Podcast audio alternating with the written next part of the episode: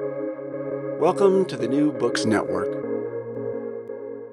Hello, my name is Sydney Michelini, and welcome to the New Books Network. Um, I'm a host on the channel, and today I have Sofya Aptekar um, here to talk about her book, Green Card Soldier, that is out as of one almost two months ago with MIT Press um, about the experiences of immigrants in the United States military.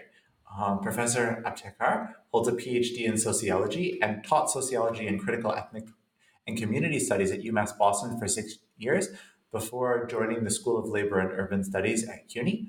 Um, she's currently working on two book projects. One that we're about, to, or one, sorry, based on her work with Professor Amy Hsin at Queens College on educational work and work trajectories of undocumented CUNY students, and another one, which is the one we're going to talk about here, um, about the experiences of immigrants in the U.S. military from an anti-imperialist perspective. And this book is written from an anti-imperialist perspective, and it's really it's really awesome. Um, Sofya, welcome to the show.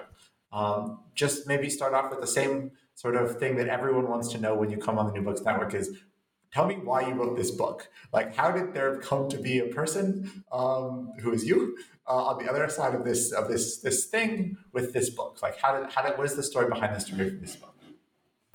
Well, first of all, thanks for having me, Sydney. Uh, it's great to be uh, on the podcast, and uh, thanks for asking this question. You know, it really uh, goes back to grad school for me, and I've been out of grad school for a long time. But um, my dissertation was about um, immigrants um, and naturalization. So, how how do people acquire citizenship in the U.S. and Canada? And I ended up writing a book, my first book called The Road, of, Road to Citizenship.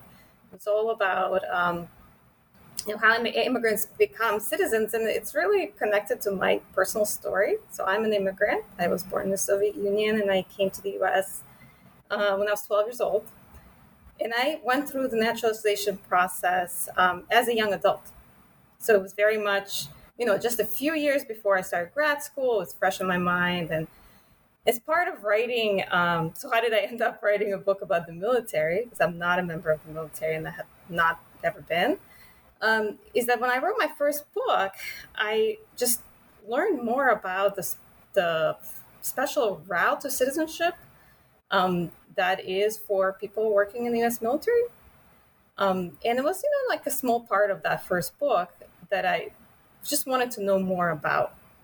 And I ended up over the course of you know five years interviewing 72 immigrants who enlisted in the U.S. military as non-U.S. citizens. And at first, you know, I was curious about the naturalization process because that's you know what I knew, and then um, and it became a lot more than that because you know I learned about the special programs that people would enlist through, and you know learned about what it was like to be an immigrant in the military and also learned about deported veterans, which is part of the story.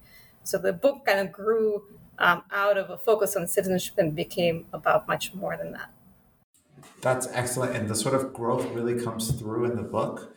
Um, because one of the things that in the introduction you talk about that really interested me is kind of this ex ante belief that lots of people have that the right to citizenship might be a key reason that immigrants would, or sort of the right to for long-term residency or something related to this might be a key reason that an immigrant would or immigrants would sign up for the military. And you kind of particularly for green card holders specifically found that that was not always the case. Would you just talk about this? Because this surprised me. Honestly sort of i was i was expecting this to play a slightly larger role than i think it, it really did for at least some of your participants yeah no totally i think it's um, a common assumption and right now, the US military is in a serious recruitment crisis, the worst in 25 years. And, you know, they're targeting immigrant communities for recruitment. And, and there's this assumption, you know, when I talk to people who hear about the, the crisis that, you know, the citizenship is the reason that immigrants enlist. But what I, it's true for some people. But we also have to keep in mind that although there are exceptions, like the vast majority of uh, immigrants who enlist, they already have a permanent legal residency or permanent lawful residency. They are green card holders. And a lot of them grew up in the US. So they're enlisting for very similar reasons that non immigrants enlist. They might be worried about paying for college. They uh, might be attracted to ideas of warrior masculinity and becoming a real man, and they love guns. Um, all these reasons that they share with folks who are not immigrants. And citizenship is important for some subset of immigrants who enlist. And I found it really was more of an attraction for people who immigrated as young adults. So older teenagers in early 20s. Um, and they often, if they were interested in becoming a citizen through the military route, which is theoretically, if not in reality, faster, it was because they had, you know, some situation they needed to remedy. So I remember one person had a, a mother who was, you know, really sick, and he wanted to sponsor her migration, which is easier if you're a U.S. citizen, um, and that was was driving him. And um, and someone else who you know watched cousins be deported and really felt the insecurity of not having U.S. citizenship, um, and that drove him. You know that was a factor for him. But the I, I would say most of the people I talked to, amazingly, some people didn't even were not even particularly aware of the faster route to citizenship when they enlisted. They were not focused on that. In fact, they were more focused on proving that they were they qualified to enlist to show the recruiters that they are truly interested, they're committed to passing the tests. And uh, so um, it was not really on the radar for a lot of people at all. Yeah, and there was there was another thing that really struck me just going through the sort of the things you introduced is for a number of your participants there was kind of a transnational military identity. Um, and that was or like sort of transnational transfamiliar or sometimes people who served in multiple militaries? Like, could you just talk through that? That also was just not something I was expecting. It was also not what I expected when I set out um, to do this research. And it was fascinating. Although, if you think about it, you know, it probably should have expected some of this. And so, yeah, it's what I call transnational militarism, and it expressed itself in multiple ways. In the US, for non immigrants, having family members in the military is one of the strongest predictors that you yourself will join. But, but to some extent, that, that also works for immigrants whose family members, brothers, fathers, usually grandfathers, served in other militaries, even sometimes in militaries that were uh, fighting the US military. Um, and just that kind of culture of militarism and valorization of military values and discipline and again warrior masculinity it transcended borders. And so the story with um, of, a, of a marine that opens my book is one of these examples where his grandfather was a, a member of the military in peru like a career military. And you know he kind of thought of his grandfather as this like a real man like he really emulated him as as a youth. and even though it had nothing to do with the U.S. military, that helped push them into the military in the U.S. Um, and then, as you mentioned, there there were folks who either um, were members of the military elsewhere or attempted to join the military in their home countries, were unsuccessful, and continued their quest to be members of the military in the U.S. So there was someone in India who wanted to become an officer and it didn't work out. He didn't pass, you know, some tests or some hurdles. Um, and then there were multiple people I talked to who um, served in. There's a mandatory military service for Korean men, um, so they had served in Korea, and then they migrated um, often as international students to the United States, and then they enlisted in the U.S. military. And their experience in Korea kind of laid the path to enlistment. So I um, had one really interesting inter- interview with a guy who actually had like a terrible time in the Korean military. Uh, really, really hated it. You know, just felt uh, just despair. He he talked about it at length. But at some point, he went to a U.S. military base with his commander. Um, and was really deeply impressed. And, and he said, Well, this is what the military should be like. And you know, it stayed with him, you know, for years. And in the U.S., he ended up enlisting, and that shows like really the kind of the global hegemonic power of U.S. military, right? You know, there's a lot of U.S. bases in Korea, and part of you know a lot of people resist these bases and oppose these bases and all the harm that they do um, but they also have this powerful cultural role um, and you know some some locals are impressed by them. And then the associations with modernity and power um, that can be that, that can continue to work after they migrate. Awesome.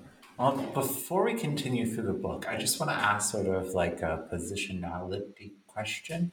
What was it like doing research with people in an institution and sort of institutional cultures and on an institution that without inferring too much from the book you clearly don't like what a great question. Yes, um, because what I should have also said to your first question is that yes, I'm not, you know I am not a member of the military, but also, you know, I was um, the when when the U.S. Um, after 9/11 in 2003, um, you know, went into active global war on terror. You know, I was part of the protests and oppositions to the war, and, and it was a very important kind of milestone in my, my own life. And so here I am studying the military, right? And the positionality is very important for because I, I am an immigrant and but I'm not a member of the military.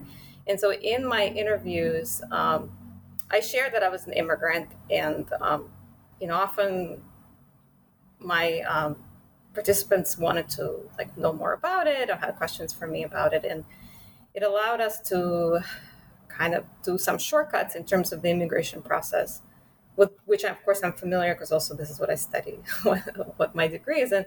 But um, because I also had personally gone through it, but the military part, um, it was actually kind of helpful that I was not familiar with it so much because um, people really take the time to explain things that would I think otherwise be like mentioned the shortcuts because they really saw me as someone like, well, she doesn't know what she's talking about. So I'm just to really break it down and explain it. And the military has so many acronyms, so many acronyms.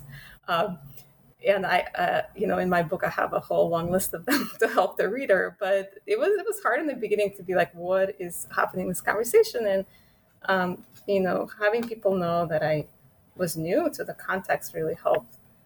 Um, with them explaining it, um, and I, you know, it was a steep learning curve, but it was really helpful. But in terms of um, the, the part of your question that's about the fact that, you know, my approach is that in this book is that the U.S. military is an incredibly harmful institution.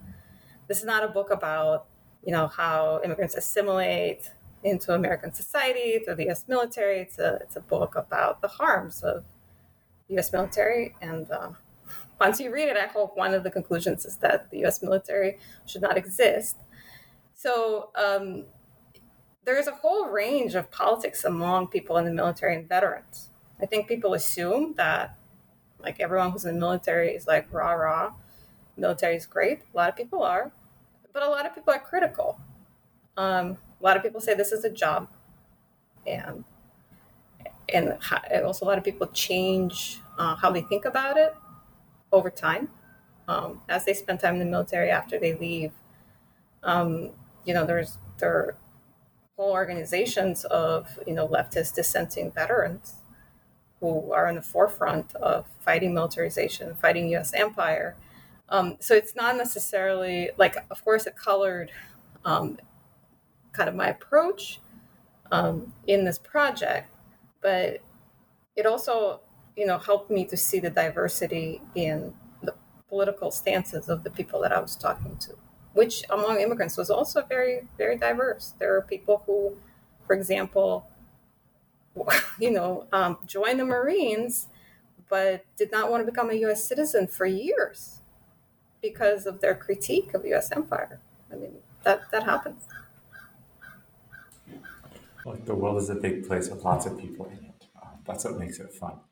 Um, but yeah, so tell me a little bit sort of you you begin your first sort of like more empirical chapter by talking about the the ideas that after the end of the formal draft we shift to something that some people have called a poverty draft um, which is more or less a fair description in some sense of what goes on. Um, and you talk about the immigrant twist on this and sort of what is the immigrant twist and what ways are immigrants similar to and dissimilar from other sort of Americans who um, get drafted in, particularly in my understanding, I think it's important to, to distinguish you're exclusively talking about enlisted soldiers um, or almost exclusively talking about enlisted soldiers, um, in my understanding, and sort of like how this, this process of enlistment is similar and is not similar from citizens, um, citizen passport holding Americans or something like that.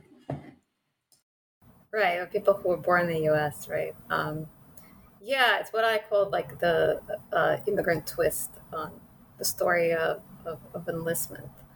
Um, right. So critics of the military and counter recruitment activists um, do refer to the poverty draft which is the idea that even though since 1973 we no longer have a draft draft where you have to serve in the military, economic factors, you know, are really important in pushing people to enlist. And yes, my book is about um, enlisted uh, soldiers, Marines, um, and so on. Um, when you commission as an officer in the U.S. military, you have to be a U.S. citizen. So that's just you know, it's not part of the story. Even though you know there's it is part of the story that some people that I talked to were planning to become officers in the future. That was their plan. Um, so if we think about the poverty draft, um, there immigrants have a lot in common with non-immigrants in terms of worrying about how am I going to pay for college and enlisting for that reason. That's one of the top you know reasons that youth enlist in the U.S. military: fear of college debt, inability to pay for college. Um, and it's also why, you know, the US military is very nervous about anything like student debt cancellation um, or increases in minimum wages. Um, it even kind of makes the economic situation of uh, young workers in the US better, undermines enlistment. The immigrant twist on the poverty draft is that um, you know immigrants have like additional sources of economic stress um, that stem from the criminalization of immigration in the US and militarization of the immigration system and borders. So they might be members of families that have tremendous debt, you know, tens of thousands of dollars, um, to migration brokers that help them come over. Because the more difficult you, you make um, crossing into the United States, whether through visas or crossing the border, um, it doesn't stop people from coming, but it makes it more expensive. And so then, you know, people are paying off these debts with high interest for a really long time. Um, so as a young person who is would be in a family with that situation, like that might push you to enlist. It might push you also to enlist and sign up for a more dangerous occupation that exposes you to more risk because there's a signing bonus and you get that cash um, that can go um, towards, you know, paying off the debt, the, the debt that your family has from coming in. Also, one of my participants comes to mind who enlisted um, and got a $10,000 bonus, which she used to help um, pay for legal costs of her brother who was in immigration detention fighting deportation. Right? So when these youth are part of families that are fighting, you know, deportation, are in immigrant detention, there are all these additional costs that might push them to enlist. Um, so that's like kind of the immigrant twist on the on the poverty draft. There are other reasons that people um, enlist in the military. It's not just the poverty draft, and often it's a combo of things. Um, so we already talked about transnational militarism. So militarism, period, is a very uh, important factor. The U.S. like militarism is so normalized in U.S. society you know, the, uh, kind of the celebration um, of the military is everywhere. Football games, movies, right? The Department of Defense is like is giving uh, money to Hollywood to, um, you know, add pro-military messaging to just blockbuster films. Um, there are recruiters um, reaching ever younger people through video games. There are recruiters in schools like it's really if you grow up in the us particularly in poorer communities of, co- of color military is there is everywhere and there's such strong messaging. Um, but then the immigrant twist on that is that additionally, you have this transnational militarism, especially for those who migrated at older ages, where you know they might have a recruiter come to their high school or see, um, you know, in cultural products, but they also remember like just the honor heaped on members of the military, maybe in the country that they came from, and that might contribute to um, why they enlisted as well.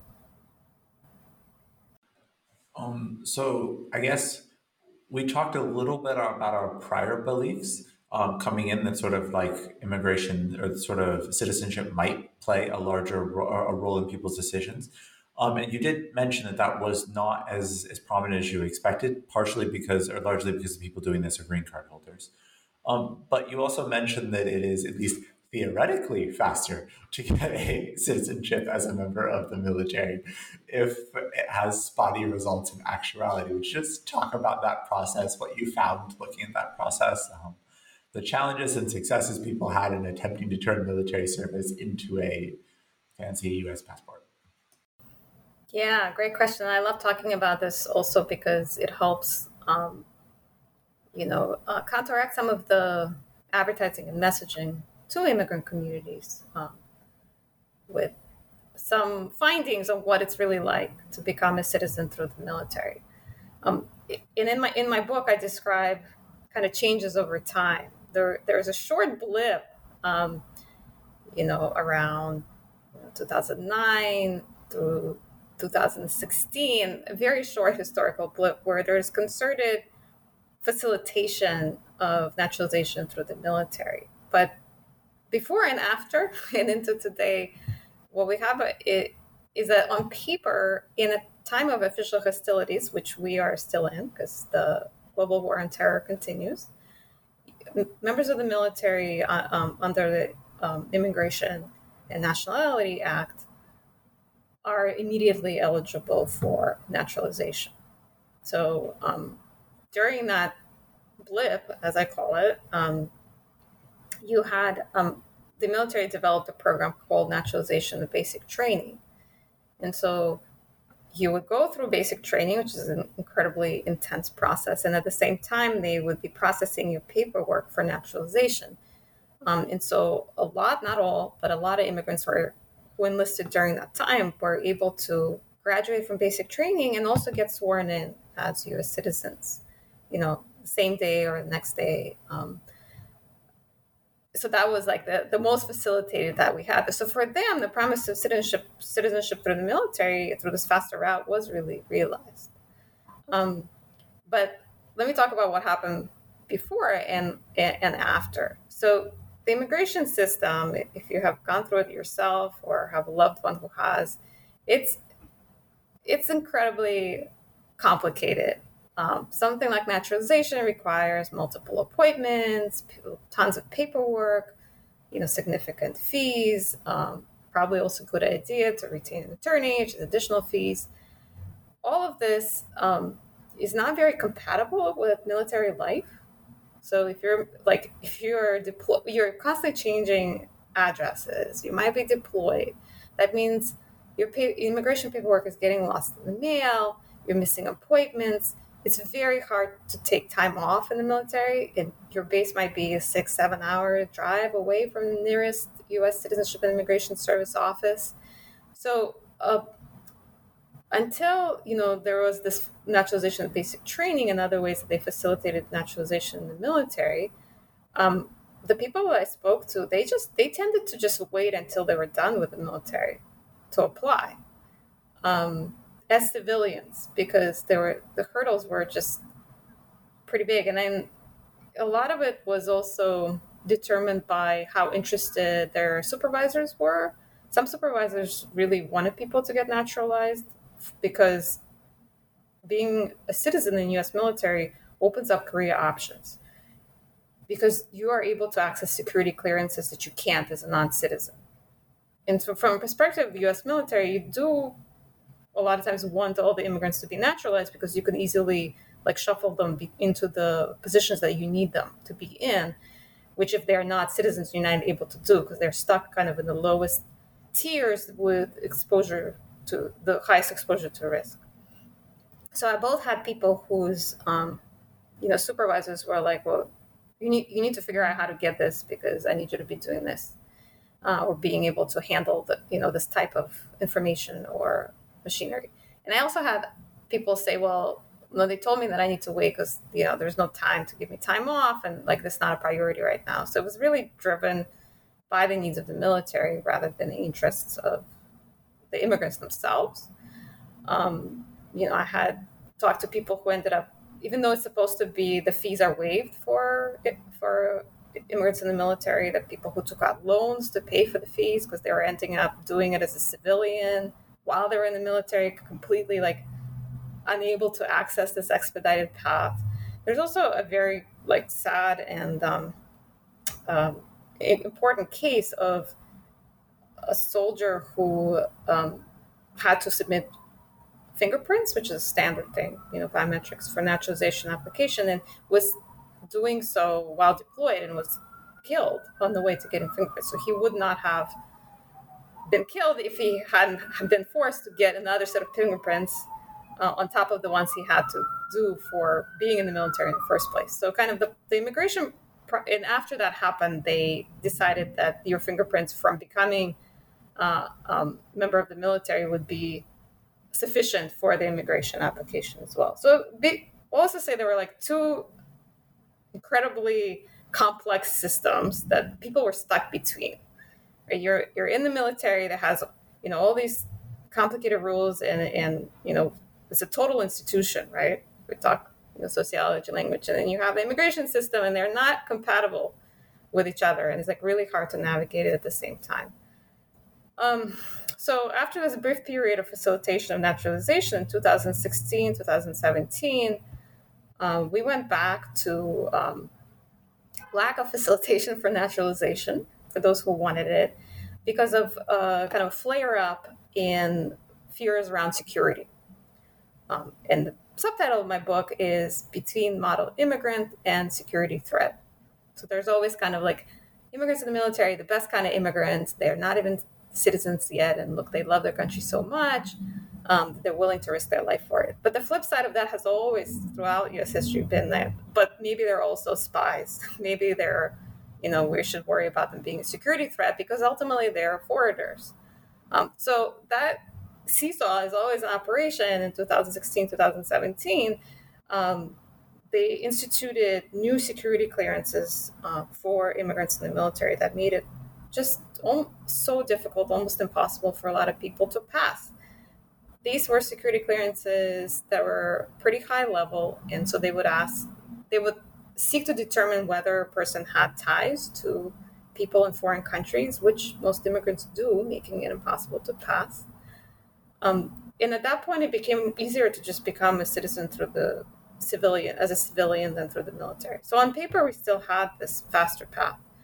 Then, with the once Trump got elected, he also instituted a 180 day waiting period, so it was no longer immediate. Then was then overturned by a federal judge. But there's still not, you know, there's the naturalization basic training program is ostensibly restarted, but has at this point has really processed very few people. So we haven't returned to this kind of a larger facilitation of naturalization. So let's just say do not necessarily immediately believe the messaging of the US military when it says you will become a citizen quickly and easily when you enlist. Fair enough. To be honest with you, I'm not sure I believed that before, but I certainly don't now. um, so it certainly convinced me. Um, one of the things that struck me going through, particularly introduction, that led to a whole chapter, is that, well, a number of your participants were concerned about becoming injured before entering the military, which seems like a very obvious concern. Not many of them were concerned about injuring someone, which actually surprised me because this I mean, I was a teenager in the United States. We all sort of saw military recruitment. This was a major concern for me. Um, but, anyways, um, so could you just tell us something about sort of the injuries of assimilation, as you call them, or sort of the ways in which being in the military ends badly for some of your participants or ended in sort of like injuries and harm for some of your participants? Right. Thanks for asking that. Um, yeah, you know, um, I, you know, I have a chapter it's called Injuries of Assimilation, and it is focused on the military, but part it's also in conversation with the larger literature in migration studies and assimilation. It's really it's a challenge to that literature to rethink the whole concept of assimilation. But to return to the military specifically in my in this project, so when I started, when I developed my interview questions and you know um, was just kind of setting up my plan for research, um, I did not want to ask a lot of questions about like experiences with service in the military directly, and that was not because I was not interested in it or I don't think it's important. It's because like repeatedly I was told by veterans that they're they did not want were they were not interested and did not want to participate in what they describe as the, type of psychological research that's really focused on like PTSD and harm and they were sick of this type of research and there's been enough and like it felt predatory and they didn't want to do it anymore. So I said, well, I'm not going to directly ask detailed questions about that that kind of thing. Um, and so it was surprising to me then how many people ended up talking about all the ways, all the harm that they experienced. And they ended up talking about that because it was just impossible to tell their story and to explain their experience without explaining those parts.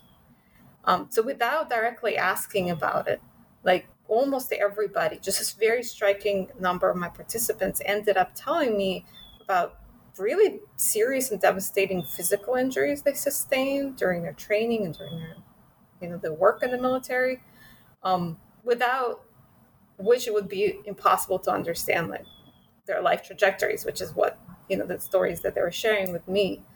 Um, and part of it was um, kind of the normalization of pain and suffering and injury in the, for military workers, um, which, if we think of the immigrant twist on that, was that immigrants, particularly those who migrated at older ages, and so they may have an accent or they perceived as foreign by by people alongside them, their fellow workers and supervisors, would really be pressured to downplay and ignore their injuries even more than the norm in the military, uh, and not because they were trying to prove that they were in the military for the right reasons. They were not crybabies. Um, to prove their belonging there. Um, so I remember one talking to one woman um, from Pakistan um, who sustained like really serious injuries jumping, um, like parachute jumping, broken hips, like multiple bones, and her commander was like, "You're faking it. You Mavni soldiers, and we could talk about Mavni, which is one of the special programs for immigrants to come into the military. You Mavnis are, you know, faking it. You're not here for the right reasons." And she was not ready to, to jump again, but she did. And then she broke even more bones, and, you know, she was disabled when I talked to her. Um, and, you know, just lived with a lot of pain. um, so to zoom out a little bit, we have researchers um, and certainly the military itself that is really focused on thing, explaining, um, you know, all the ways that immigrants are high quality um, workers in the military. They're less likely to um, break their contract. Um, they're more likely to like meet the recruitment requirements or other research that shows like these are the ways that the military is good for immigrants, but none of that research is really addressing, you know, kind of the harms that you sustain as a military worker. And I just have only spoken about the military, uh, the physical harm. There's also like the psychological harm of being a military worker. And of course, which was the beginning of your question, there's also like the harm to other people, to communities, to you know other places across the world the harm that the military does to life on earth you know it's the biggest polluter in the world um, how can we really talk about the military as being an institution that helps immigrants assimilate without looking at what the U.S. military does. Um, it, it, it's it's a very dark, it's limited and its dark way of, of seeing the world. Um, with you know just like serious blinkers on, and part of partly what I was interested in doing is is taking those down, and part of it also um, is that you know in the U.S. society, without you know like forget about immigrants for a second there's really dueling uh, images of veterans, right? You have kind of the veneration of veterans, like super patriotic. These are people who risked all to keep America safe, whatever that means. Um, but the flip side of that, you also have fear of immigrants, of veterans. You have fear of like veterans who are harmed by their military labor, right? They have PTSD, they have substance abuse disorder, they're they're unhoused, right? You see veterans on the street panhandling, you know, standing in traffic wearing their uniform, and um, when we talk about immigrants assimilating through the military, do we think about those images of veterans? And veterans are more likely to have, you know, they are likely to have interaction with criminal justice system, substance abuse disorders, sustain, you know, physical and psychological harm, exposure to harmful chemicals. Um, you know, the list really goes on. Um, and of course, this also brings me to deported veterans, immigrants who um, are veterans who have not acquired U.S. citizenship are deported, have been deported. There are thousands of deported veterans. Um, you know, that's that's what assimilation through the military did to them. Um, but I'll, I'll stop there because I kind of trailed off. Okay, so um, you already mentioned one of your participants was a Mavni, um, but our audience, unless they sort of serve in the one of the military branches or are military workers of some sort, or really just know what Mavni is, I did not. Could you just tell us what that is, um, and sort of just you have a whole chapter on the story of Mavni, and I think it really is interesting because these are a different set of of immigrant military workers, but they sort of have similarities and differences with the with the other groups on the actual what you would call green card soldiers who titled the book. So maybe just tell us the story of Mavni. Yeah, absolutely. So Mavni, what is that? It's of course an acronym. So it stands for Military Accessions of Vital National Importance. Um, and that was a program that first piloted in 2009 and then ramped up and ended around 2016, 2017, um, through which um, you could enlist without a green card, without lawful permanent residency. Um, and it really primarily enlisted people with on student visas, um, although some people who were on temporary work visas like H 1B or asylum seekers. And for a couple years in the middle, um, it enlisted DACA recipients, so deferred action for childhood arrivals. But that was only, so that was about 500 people but out of a total of 10,000. Um, and so, what were their uh, skills of vital national interest? Um, there were a very small number of physicians, but the vast majority of the special skill that was deemed vital importance was speaking a language that was on the list of 50 some languages that were of vital importance to the United States, which has base military bases all over the world and so needs a lot of languages. Um, so Spanish is not on that list because there's plenty of people in the military who speak Spanish uh, without having to have a special program, but a ton of other languages are in most, um, the largest groups that ended up enlisting through the special program were um, Chinese, Korean, Indian international students. Um, there were some, you know, people with master's degrees, people with PhDs, um, who, if they were U.S. citizens, they would have been become officers, but they were instead enlisting into, you know, some of the lower ranks of the of the army primarily, and then eventually also um, the Army Reserve. In for a lot of that time, they would get citizenship very quickly because the naturalization and basic training was also operating. And it was an incredible attraction for this set of immigrants, unlike kind of the people that I talked about in, in the beginning of the podcast. They um, normally, someone on a temporary visa, like a student visa or employment visa, faces decades of uncertainty before they become a US citizen, and a lot of them will not they have to be sponsored by employers. It's it's just a really there's waiting you know there's long waiting lists because there are country quotas that uh, especially are tough for people from india and china. So they were able to skip you know what is often 20 25 years of an immigration process between what where they were at with their visas and us citizenship immediately.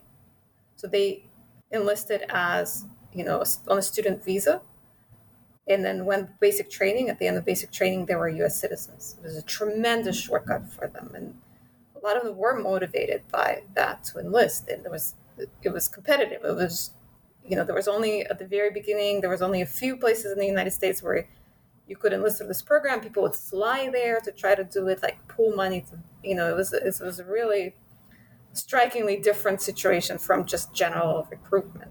Um, for for people who have a green card or have U.S. citizenship. And so, what happened with Mavni is that once the security clearances, uh, the security um, screenings started to get implemented in 2016, um, which I should also note are, are very expensive. the government was spending a ton of money on this. There, uh, they created what's what people refer to with Mavnis themselves refer to as a Mavni limbo. It was like a, a legal limbo, whereas they have enlisted in the US military, they signed the papers, but they were waiting years to actually start their basic training, to ship to basic training, because um, a lot of them like would not get a favorable determination on these screening tests. So they would just be stuck in this strange legal situation. And then more and more and more people got failed to pass the security clearances. And so their very ability to stay in the United States uh, was um, threatened. I talked to people who were facing returning to places like Pakistan, um, where it was known that they had attempted to enlist in the U.S. military, and their families were already, you know, suffering attacks and you know violence because their son had done this and now they were having to come back and really there were several that were attempting to get um, asylum in the united states because they felt that their life was threatened where they come back. You know joining the us military in some countries is a crime. And then so people signed up they signed you know they signed a contract waited many years in this legal limbo um, and then they were at the end of it, they lost their ability to stay in the United States and were facing a situation where they might have to go to prison were they to return. Um, so it was a there are multiple Mavni related lawsuits. Some have been res- this one has been resolved favorably to the immigrants, and some people were able to get citizenship, but others are still pending. Um, so it, it was a kind of a, a dire and messy end to the program. I see. Um, and so you mentioned that there are some deported veterans. This is both, I think, something a lot of your participants. You mentioned at the end that one of the few things that you were willing to recommend that was a what you might call a policy recommendation um, was that people should actually know about this before they enlist. That sort of enlistment is not protection from deportation, um, could you just maybe talk about sort of how this came to be and sort of like one or two of the stories and kind of walk us through how this how this is true that there are thousands of deported veterans? Like how, how this occurs yeah absolutely. So um, after 1996 um, immigration you know reform severely criminalized immigrants. This is under president clinton um, and created you know, an immigration category or expanded the immigration category of aggravated felony, which is not a criminal category, it's an immigration category that you know, is a really um, very broad category of various um, types of crimes. Um, what that meant is that if you didn't have U.S. citizenship, even if you had a green card, if you were convicted of, of an aggravated felony, um, that you would be um, deportable. And this could be retroactive. So someone who was convicted 20 years ago, 20 years before, would still be deportable. Um, and there is there's no special provision for veterans in this situation. So, as is true for veterans in general, um, when leaving, when separating from the military, a lot of people have a hard time. They might have a hard time with substance abuse disorder that began in the military. Just adjusting to civilian life can be very difficult financially, socially, in terms of your social networks.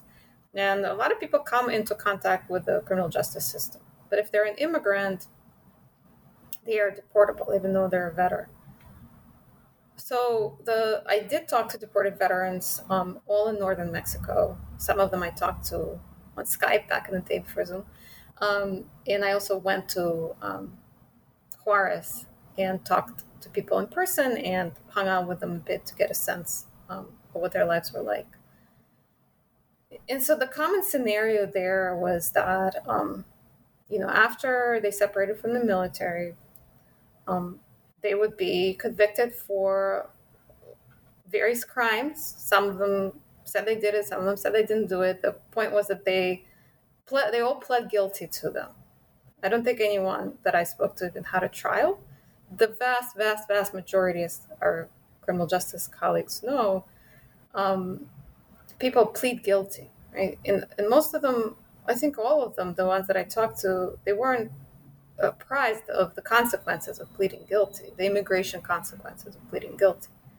They were just uh, trying to avoid, uh, you know, 25 years when, it, you know, they were told, well, if you plead guilty, you'll get 10. And if go, it goes to trial, it'll be, you know, much more. And they weren't thinking about, didn't know about the immigration consequences of it. Some of them actually thought they were already US citizens because they you know, they were misled by recruiters. They thought it was automatic. You know, they were 17 when they enlisted. They had no idea what they were doing. It seemed like they got it. And so some of them were really like shocked that at the end of their term, like they were, ICE came and got them. And, and others kind of understood it earlier on, but didn't have resources for both a regular attorney and an immigration attorney. Um, because in the immigration system, you don't get a you know you don't have a right to representation, so you have to just pay for it yourself. And these are not people with a lot of resources. So they ended up, um, you know, and people get deported to all over the world. It's just that I ended up talking to the ones who are deported to northern Mexico or to Mexico, period. Um, but they would be driven over to the border and, you know, released. It, and it was a really rough situation. So um, a lot of people like didn't have very good Spanish and didn't have a lot of connections in Mexico anymore. You know, they had grown up in the United States, including I talked to one person who was adopted. His Spanish was very bad, if and almost non-existent.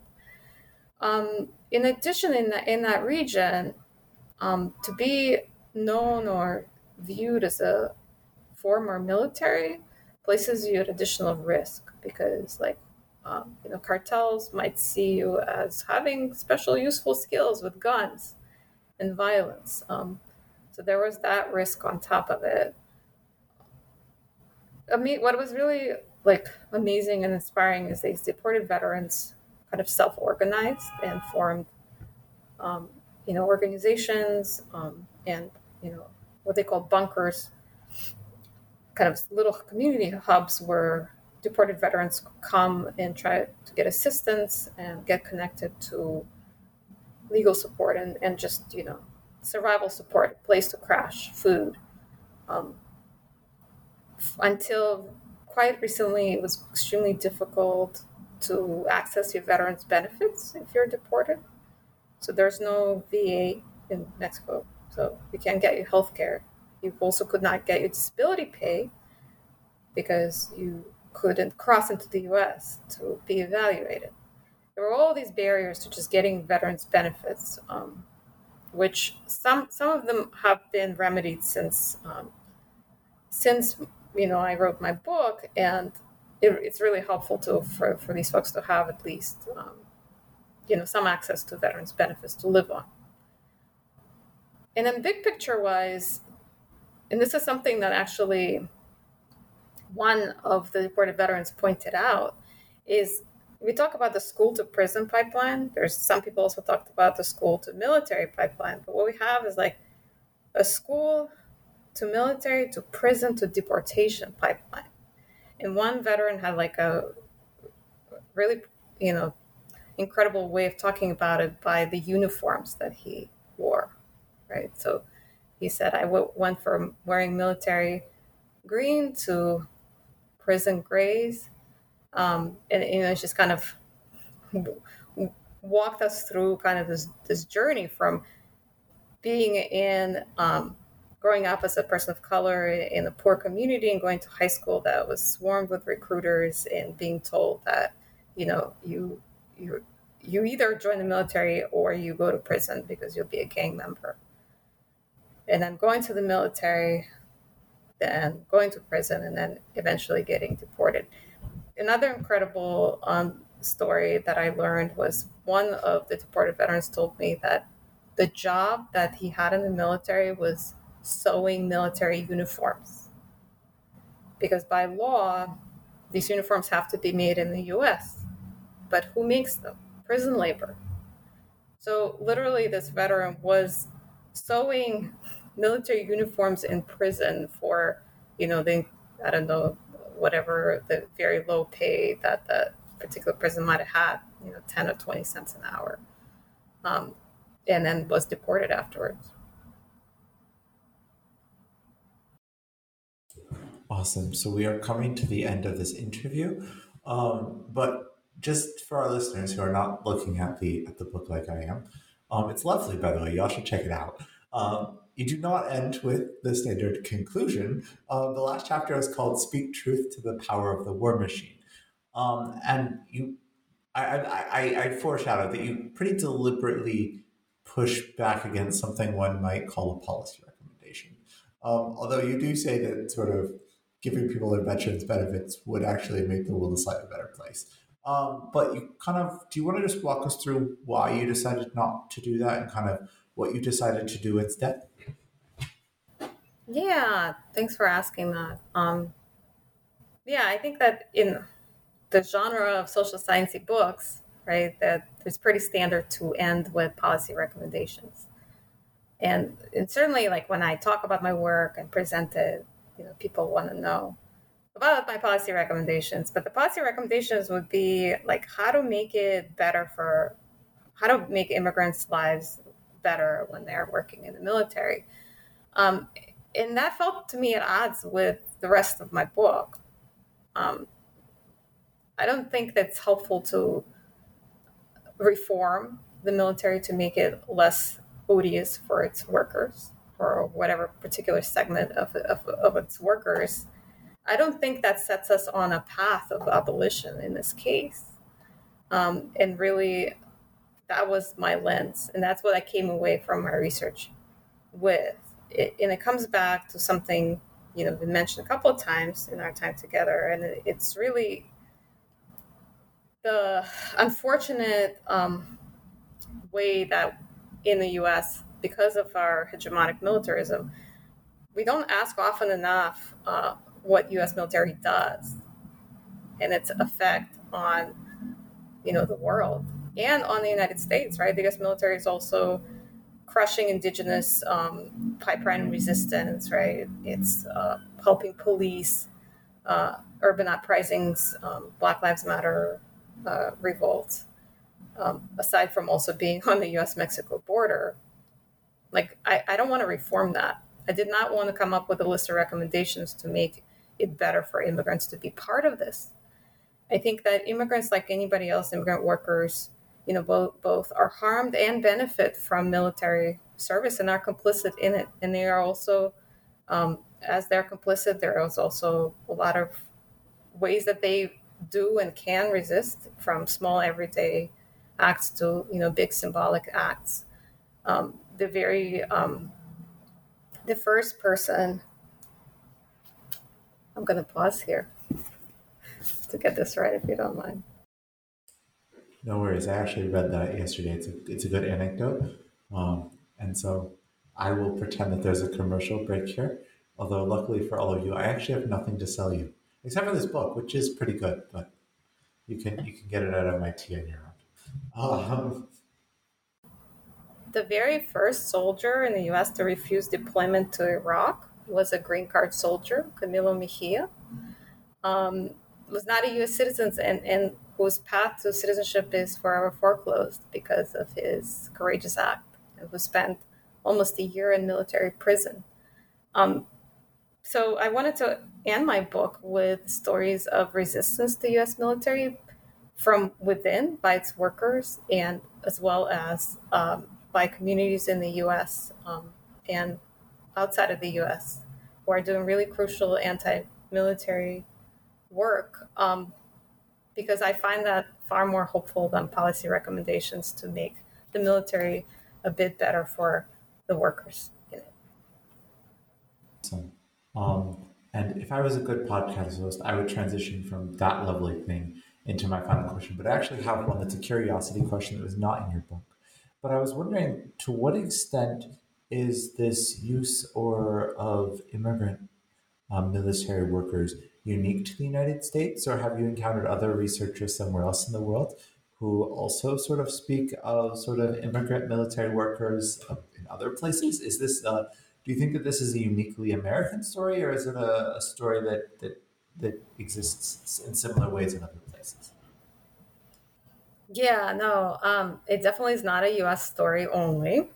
Um, it is, to a large extent, um, also a story of imperialism. Right, so colonial powers, the United States included, um, you know, have always used colonized populations in their militaries as often kind of second class workers. Um, today, you know, France has the Foreign Legion, which you know people who are not French citizens can join. And interestingly enough, some um, people I interviewed were also had tried to join for the Foreign uh, Legion in France. Um, the UK has um, the um, in the UK people who are in former colonies of the UK can also um, enlist in their military. Um, this is true in Canada and other settler colonial nations like like Australia. So there's certainly not a unique U.S. U.S. Um, situation. There are differences in terms of the path to citizenship. Um, so in the U.S., with the, the laws that allow immediate during wartime path to naturalization is um, kind of you could say better um, situation than legally in terms of immigration status that exists in a lot of other countries where non-citizens can enlist or serve in the military in some way, maybe in a separate unit. Awesome. And then my final questions is would you like to give us a book recommendation of something you're reading that is interesting to you? Um, if you don't have one, that is my fault for not properly communicating the question list, which is how, for those of you listeners out there who wonder how all of these authors on these podcasts have a book recommendation just at their fingertips, voila, it's not because they're special, it's because we tell them in advance. Um, but if you have a book you would like to recommend that you're reading of any type, that would be lovely. Yeah, the book that I recently read that just blew me away, and it's one of those things that, oh, I so wish I had read it um, before publishing mine. Um, but better late than never is Nadia Abu El Haj uh, Combat Trauma Imaginaries of War and Citizenship in Post 9 11 America. Um, it's out with Verso. I think it came out last year. And, you know, not um, this book really focuses on um, PTSD diagnosis and kind of our how in the US um, you know, there's a development of a whole culture around the harm, psychological harm to U.S. military veterans. Um, and I, it's a fascinating book that makes all these connections you never thought of, but it also really pushed me in how um, I understand immigrant military labor in in how I wrote my book, and that it is critical of conceptualizing um, mil- members of the military as workers per se. And so that's a, another whole big conversation. But I love books that challenge the way that I was thinking, even though it, it kind of makes me want to go back and rewrite some parts of my book. So highly recommend. Awesome. And then finally, what are you working on next? Um, you are a professor. I assume that means you have to work on something next. well, a lot of what keeps me busy is, is actually union organizing, um, which I consider part of uh, my work as a professor. But I'm completing a book called um, Beyond Dreamers with my colleague Amy Hsin. That's about the experiences of undocumented college students at CUNY, where I work. Um, and I also have, am completing another book um, with a whole team of folks on um, the other college debt crisis, which is not the individual college debt, you know, that, that students have, um, but the indebtedness of colleges and universities themselves and the way that, you know, that really shapes what goes on in these, um, on our campuses. Awesome. Um, so thank you very much for that. The book is Green Card Soldier Between Model Immigrant and Security Threat. It's out with MIT Press. My guest was Sofya Aptekar. Um, thank you very much for being on the podcast, and we're off.